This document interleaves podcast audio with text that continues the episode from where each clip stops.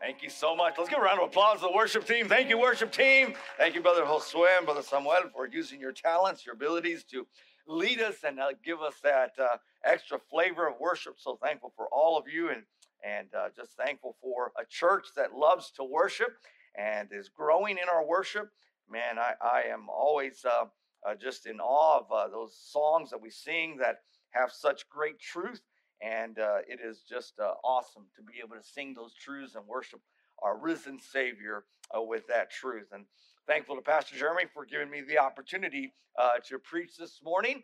And uh, it is a joy and a uh, great, just a, a great opportunity every time that this opportunity is given to me. I, I, appreciate it. I'm thankful for it.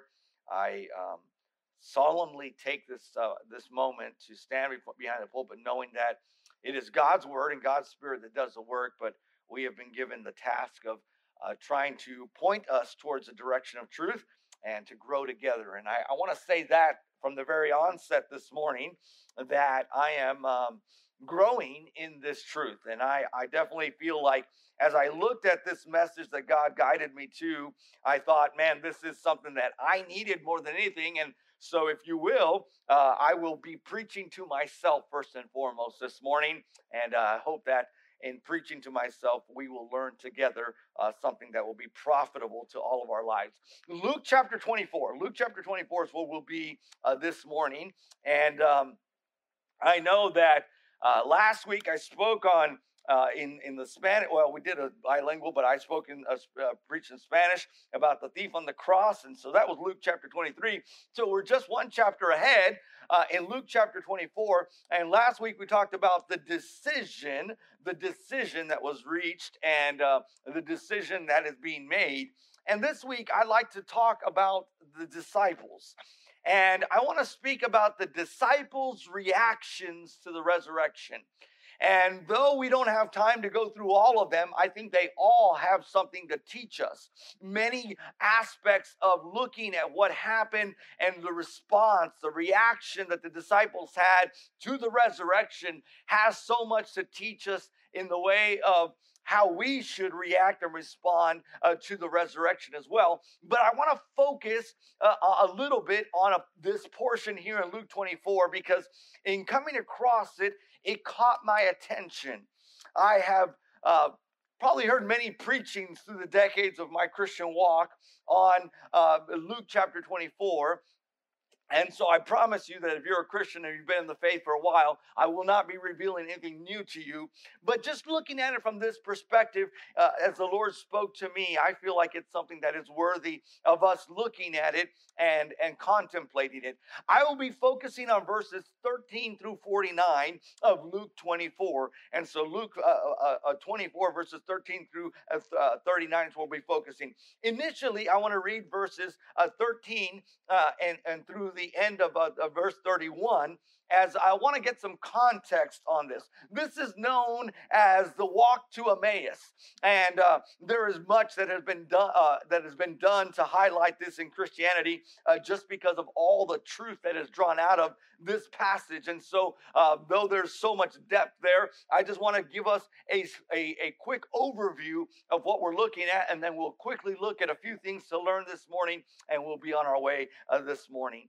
Luke 24, verses 13, verse 13 and on says this, and I'm reading out of the New Living Translation. Like I said, I've mentioned a few times, I've just really fallen in love lately with this, just giving me a fresh perspective. I, I grew up uh, uh, memorizing and reading out of the King James, and I love it. It's just a uh, tried and true, and I love it. But this has just given me a fresh insight. I love the way it reads the story to me in a, in a unique way, and so I'll be reading out of that and using it. If you have a different version, do not worry about it. Just follow along there verses 13 and on of Luke 24. That same day, two of Jesus's followers, that's how this version describes it, the disciples, they are not part of the initial 12 disciples, but there are there was that word disciples was used in a broad perspective to all the followers of Jesus. And so these are two of the followers of Jesus. And they were walking to the village of Emmaus, seven miles from Jerusalem.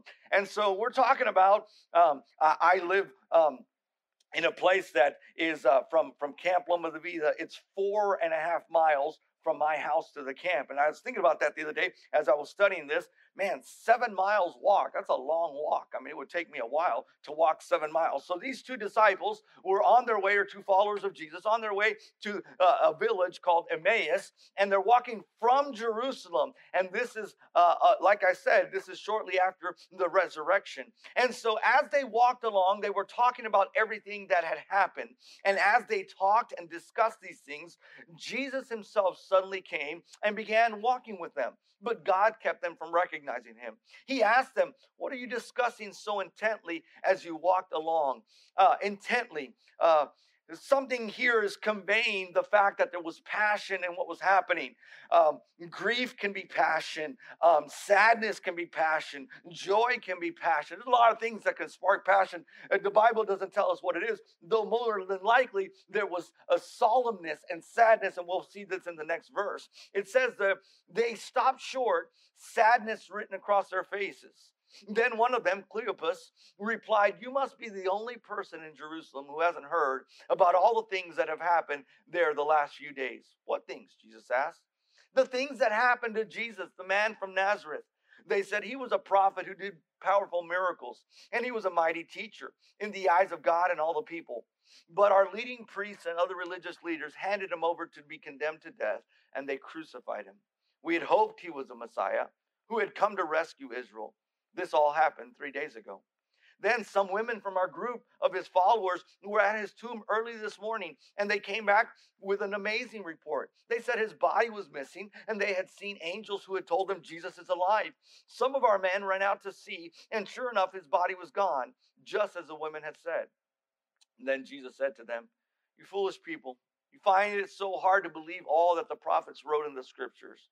Wasn't it clearly predicted that the Messiah would have to suffer all these things before entering his glory? Then Jesus took them through the writings of Moses and all the prophets and explaining all the scriptures, the things that concerning himself. By this time, they were nearing Emmaus, and at the end of their journey, Jesus acted as if he was going on. But they begged him, Stay the night with us, since it is getting so late. So he went, he went home with them. As they sat down to eat, he took the bread and blessed it. Then he broke it and gave it to them. Suddenly, their eyes were open and they recognized him. And at that moment, he disappeared. Let's pray. Father, we love you. Thank you for your word, for your truth. Thank you for this time here. Lord, I need of you. We need of you. Lord, help this not to be just another religious service, but may it be a sweet and important and personal encounter with you. May it be something that marks our life as a growth point and may we be able to be led by your Spirit into your word, and may truth flow into our hearts from it. We pray this in Jesus' name. Amen and amen. A disciples' reactions to the resurrection. As we will see here at this moment, uh, there is doubt, there is uh, clearly some sadness, uh, there is uh, some hope and some expectation that has been crumbling, come crumbling down. Uh, there is um, uh, uh, the possibilities uh, that were endless just a few days ago of what this Messiah and what this Savior could do have all come crashing down. There is a major letdown, there is a major turnover and turmoil. Then the resurrection happens. The rumors of the resurrection begin to spread. The reality of the resurrection begins to settle in through what will be taking place in the next few moments, to the next few days, to the next few weeks. And I want us to look what happens to the disciples their reactions to the resurrection because I believe we just celebrated last Sunday, the Resurrection Sunday. We celebrated in our calendar year at least the moment in which we mark a remembrance of Jesus rising from the bed, from the dead, of Jesus being the resurrected Savior. We celebrate that. But I wonder if sometimes it just glosses over on us.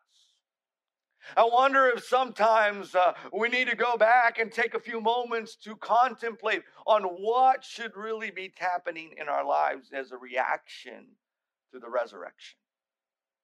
I want us to notice, firstly, a powerful burn. a powerful burn. Verse number 32 they said to each other, Didn't our hearts burn within us as he talked with us on the road and explained the scriptures to us? Oh, dear friend, this morning, as a reaction to the resurrection here, we see disciples had a powerful burn. What was it that began? What was it that created that powerful burn? Number one, we see there a time with Jesus. Time with Jesus. They spent time. Like I said, it was seven miles. At what point was it mile one or mile two that Jesus came onto the scene on that road uh, from Emmaus to uh, from Jerusalem to Emmaus? We do not know. But what we do know is that along that path, here came a, a, a, stranger to their eyes, but somebody that was truly the Son of God. It was Jesus in his resurrected body. And there he was walking alongside them. And that time with Jesus, they said, and they re, uh, uh, recorded in verse 32 Didn't our hearts burn with us as he talked with us? Dear Christian, can I tell you something? If you examine in the spiritual mirror of your life and there is a lack of burn in your life, might it be because there has not been time with Jesus? Might it be that on the road uh, you have been walking either alone or with others that are not pointing you towards that direction? Encouraging you to to stop and to think about who it is that we have a relationship with, a personal walk relationship with. Dear Christian young person, can I encourage you? There is no greater friend in your life. There is no greater uh, relationship that you need to cultivate than time with Jesus because it will create a powerful burn as Christians, our reaction to the resurrection should be, Lord, thank you. Be, be, because of the resurrection, I get to talk with you and have a relationship with you.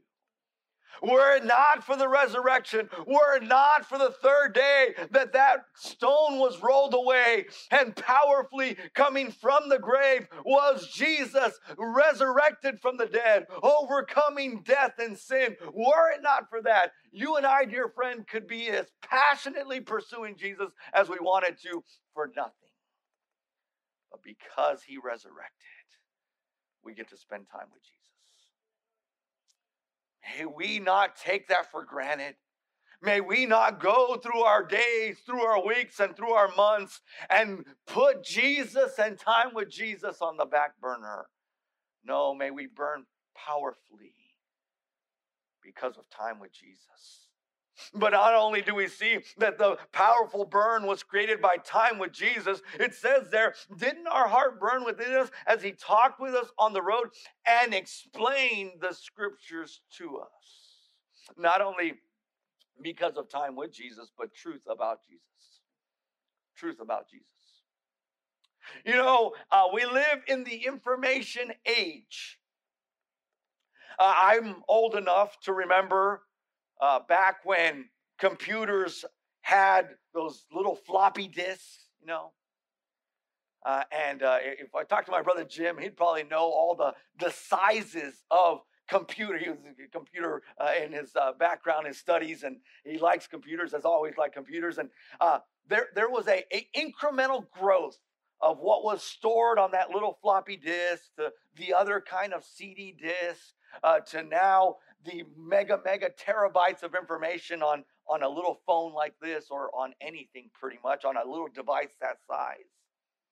We live on the inform- we live in the information age. There's a lot out there. If you begin, as you many of you do, uh, flipping up on the TikTok, when does it end? Does it? When do you get to the end of your Facebook feed and it says the end, internet, the end? It doesn't. It just never stops billions and billions of terabytes of information just continually flowing. One of the dangers is that we can create out of the eternal truths about Jesus just one more thing that we flip through. Can I tell you something? The reaction from the disciples to the resurrection is that there was a powerful burn in them because of time spent with Jesus and because of the truth about Jesus that they learned, that they learned. Christian, what are you learning about Jesus today? Uh, we went through a season of, of our of our lives. Uh, me, Pastor Jeremy, and uh, our what we call him Coach Hanson, but Ray Hanson is our missionary over in Reynosa. And for a season of, of life, uh, just just so happened we we play golf a lot. We play golf a lot. It's been it's been a while, hasn't it, Pastor Jeremy? We need to get back to that. Anyways, um, uh, we played golf a lot. And one thing I remember is that Coach Hanson, every time we'd get up to play on the first tee, he'd say, "Hey guys, what's been Jesus? What's Jesus been teaching you lately?" And I remember it stayed in my mind as something that was absolutely just always continually on his mind. Like, what has Jesus taught you? So I ask you that question this morning. What has Jesus taught you about himself lately? You say, uh, Brother John, uh, what, what, what do you mean? There was a powerful burn in the hearts of these disciples because they spent time with Jesus, because they learned the truth about Jesus. Can I tell you something, Christian? If you're cold, if you're indifferent, it's probably because of one of two reasons. Either you're not spending time with Jesus or you're not growing in the truth that you know about Jesus. Because if you have that, that creates burn, a powerful burn in the life and in the heart of the Christian. Young person, if you're more passionate about A, B, or C, and I can name all the categories and subcategories that make our life, if you're more powerful about that than you are about knowing about Jesus, there's a problem. You should know about Jesus. You should spend time with Jesus because why? Because that is a disciple's reaction to the resurrection. The truth that Jesus is alive, the truth that Jesus is our Savior, and He enabled us to be able to have a powerful relationship with Him. May they create a powerful burn. So I encourage us this morning to learn from the disciples on the walk to Emmaus to have a powerful burn. May we learn from the disciples on the walk to Emmaus to have a pursuit of fellowship. Look at what it says in verse number 33. After he they talked to each other, didn't our hearts burn within us? Verse 32 says, as we talked with us, as he talked with us on the road and explained the scriptures to us. And within the hour, what were they doing? What were they doing? They were back to Jerusalem, and what were they doing there? Having a picnic, looking for the best restaurant. No. What were they doing? They found the 11 disciples who had gathered with them. Can I tell you something that we see as a reaction to the resurrection? We see a powerful burn. We see a pursuit of fellowship. These disciples wanted to be around other disciples. These disciples wanted to be around other disciples. Oh, dear Christian friend, can I encourage you this morning? They found their way back. Why? Why is that important? Well, what was happening? Well, Jerusalem was where the hope had been coming to a culmination. It's where maybe this is it. Uh, a week before, he had ridden in on the donkey. Maybe he was the coming king. Maybe he was the coming uh, captain of the rebellion. Maybe this was going to be it. We were going to overthrow the Romans. We were going to overthrow the religious leaders that had corrupted uh, the truth of the gospel, had corrupted the truth of, of, the, of the Jewish way. And, and, and maybe that was it. And they had been disappointed, had lost hope, and they had left seven miles towards Emmaus. A 20 minute mile is probably a decent walk for a mile. Seven miles, that's about 140 minutes, which is about two hours and 20 minutes. Two hours and 20 minutes, they had just walked, listening to Jesus, spending time with Jesus. That changed everything.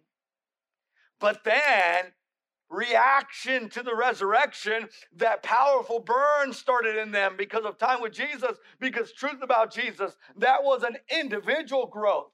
And individual growth then led to wanting to be part of a corporate reaction, a corporate growth. And it says here in verse 33 and within the hour they were on their way back to, to Jerusalem. There they found the 11 disciples and the others who had gathered with them. Can I encourage you today, dear Christian? If you're out there and you're kind of cold, find your way back. If you're out there and you're disappointed and you've been let down, Find your way back. Reminds me of country preacher one time. A member of, a, uh, of his church who had previously been attending services regularly stopped going. After a few weeks, the pastor decided to visit him. It was a chilly evening. The pastor found the man home alone, sitting before a blazing fire. Guessing the reason for the pastor's visit, the man welcomed him, led him to a big chair near the fireplace, and waited. The pastor made himself comfortable, but said nothing. In the grave silence, he contemplated the play of the flames around the burning logs. After some minutes, the pastor took the fire logs, the fire tongs, excuse me, and carefully picked up a bright burning ember and placed it to one side of the hearth of the fireplace all alone. Then he sat back in his chair, still silent. The host watched all of this in quiet fascination. As the one lone mem- ember flame diminished, there was a momentary glow, and then its fire was no more. Soon it was cold and dead as a doornail. Not a word had been spoken since the initial greeting. Just before the pastor was ready to leave, he picked up the cold, dead ember and placed it back in the middle of the fire. Immediately it began to glow once more with the light and the warmth of the burning coals around it. As the pastor reached the door to leave, his host said, Thank you so much for your visit, and especially for the fiery sermon. I'll be back next Sunday. Find your way back. Dear Christian friend, this morning, as a disciple, a follower of Jesus Christ, reaction to the resurrection was a pursuit, a powerful burn, and then there was a pursuit of fellowship. There was, hey, I'm excited about what Jesus is doing in me. I'm excited about what Jesus is teaching me. I'm excited about what Jesus is doing with me. And now I want to go back and I want to get together with others to get excited together. Pursuit of fellowship. May our ember burn. May we truly find other followers who will encourage us, come alongside us, uh, uh, help us, encourage us, encourage our marriages, help us, help our families, pray for us, uh, uh, uh, uh help us to know when we've lost our way. Here we see the disciples. These disciples on the road to Emmaus and though the resurrection reality comes face to face with them, Jesus is not in the tomb. He's not dead. He is resurrected. He's alive. Let's spend time with him. Let's learn from him, uh, from the scriptures about him. Then let's go and let's pursue fellowship with others who will help us and encourage us along the way. Find your way back, find other followers. Freely Look at verse number 35. It says, and then, well, let's finish. There they found the 11 disciples of the others who had gathered with them, you know, who said, The Lord has, has really risen. He appeared to Peter. And verse 35 says, Then the two from Emmaus told their story of how Jesus had appeared to them as they were walking along the road and how they had recognized him uh, as he was breaking the bread. Freely share what Jesus is doing and showing in your life. How do you pursue that fellowship? You find your way back, uh, you find other followers, and then you freely share what Jesus is doing and sharing in your life. What did these disciples on the road to Emmaus show us? they showed us that when they were lost, when they were cold, when things looked down, when they were hopeless, Jesus came to them they didn't go to Jesus, Jesus came to them Praise God for that. And Jesus came to them. They spent time with him. They opened their ears and their heart to what Jesus had to say and had to show them. They, they were able to have a burn revived in their hearts. And then they had to find their way back from Emmaus back to Jerusalem, back to where God was going to work in their hearts and in their lives, where they could find other followers. And then they freely shared what Jesus had done, was doing, and was showing them in their lives. Like I said, I told you at the beginning of this message, I'm right there. I know.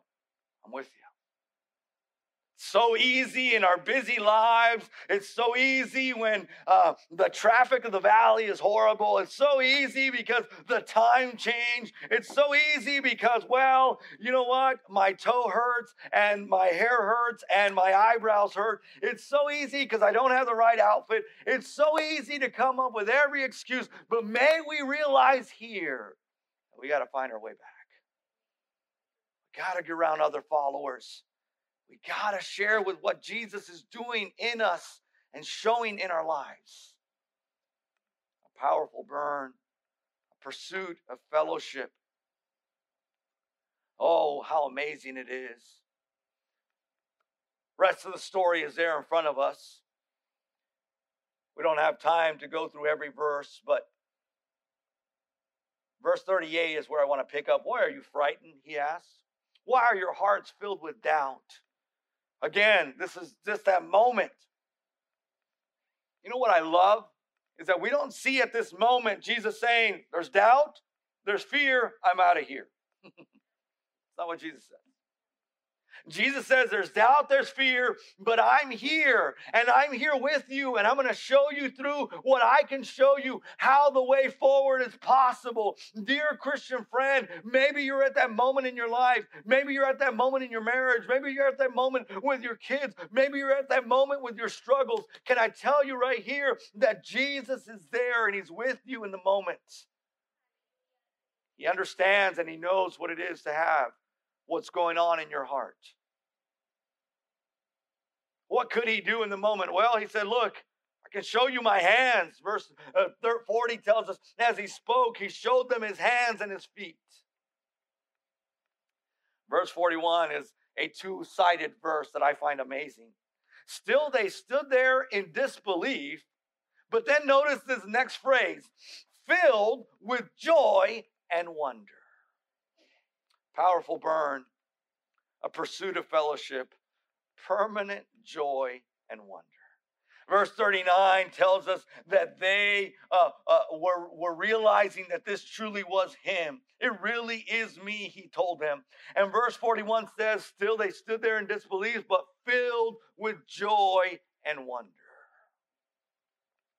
Joy, that word, speaks of going beyond circumstances. It's a character trait of overwhelming hope. Can I tell you something? When we study the great lives of some of the amazing Christians of our, of our past, as we peek into the history of the Christian uh, historical records, what we find is that many times, many Christians went through unspeakably incredibly difficult circumstances. And and and you see in the mo in those moments they had joy not because of what was going on around them. I guarantee you that Elisabeth Elliot, as she sat there and contemplated the fact that those indigenous people had slaughtered her husband and those four other missionaries, she was not in that moment full of happiness. She was able to have joy. See, joy goes beyond circumstances. It's a character trait of overwhelming hope. I have seen this. I have not experienced it, but I've seen it. I have seen husbands bury their wives. I have seen wives bury their husbands. I've seen parents bury their children. And as a parent and as a husband, as a spouse, I think I can't imagine what that's. And in those moments when you see Christians be able to weather the storm and to maintain their hope in the midst of overwhelming circumstances, that is joy. That is knowing that there is the eternal hope of a risen Savior, of a resurrected Savior. Can I tell you something, dear Christian? You know how you get there? You get there by first having the powerful burn. You've got to spend time with Jesus. You got to spend time knowing about Jesus. You get there because you've pursued fellowship. You've surrounded yourself with those that are going to encourage you, are going to come alongside you and, and be there with you in every one of the circumstances that I could give you examples of. There was a church, there was a church family, there were Christian families that were around these people that encouraged them and helped them. They had joy going beyond their circumstances. The disciples had been through a lot in the previous days.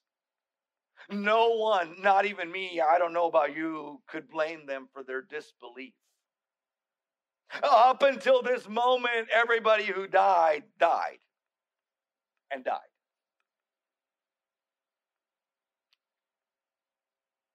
They had witnessed not just merely his heart stop beating internally, they had witnessed his flesh being ripped open as the cat of nine tails was ripped across, across his back as the flesh was ripped from his ribs, and they were able to see his bones, and they were able to see his lungs collapsing upon themselves as he hung in that cross, and they were able to see those nails penetrating into those wrists, into those hands. They were able to see the crown of thorns placed upon his head. They saw when that spear uh, pierced his side and went into his lungs, and nothing but water came out, noting that that was it. There was nothing left for him to be able to breathe and be alive.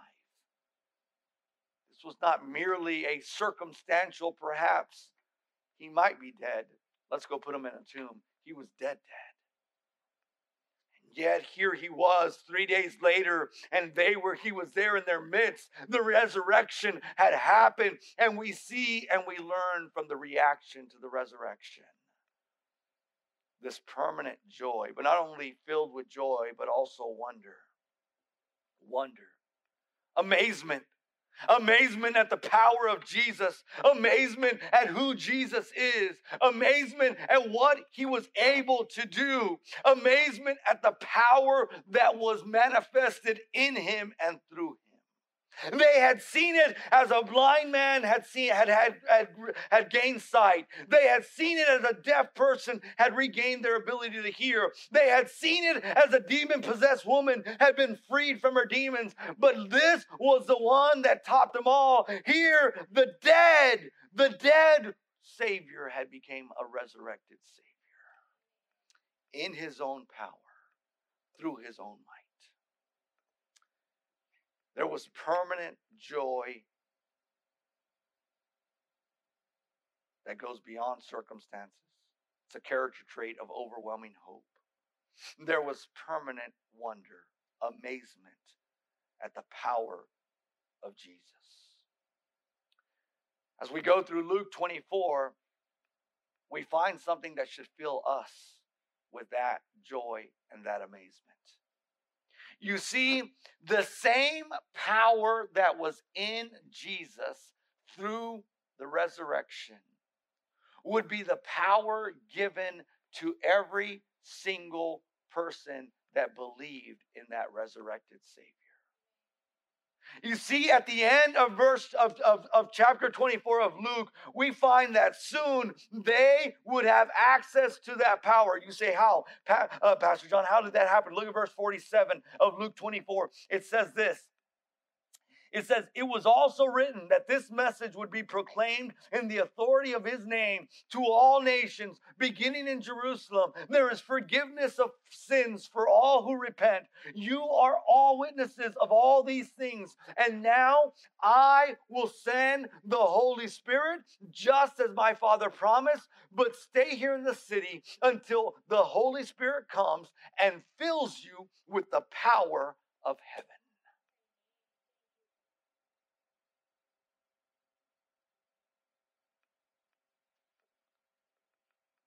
Entire volumes and books, series have been written and could be written about the power of the Spirit of God.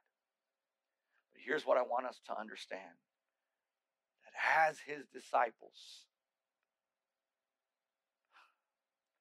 part of our reaction to the resurrection, part of our permanent joy and wonder is understanding what was accomplished in us now.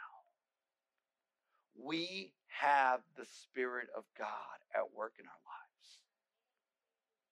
You know what happens in Thessalonians? What Paul has to address? He has to address the reality that that power was there, but that because of their life, because of their conduct, because of their lifestyle, because of what they tolerated and allowed to be part of their life, they had quenched the spirit. They had pushed the spirit down. No scarier nor sad reality could be present in the life of any Christian. Christian than a Christian who has quenched the Spirit in his life. You say, Brother John, but that's just bad news for me. I feel like I'm there. Okay, then we need to go back. Go back to find that permanent burn. Go back that powerful burn. Go back to find that pursuit of fellowship.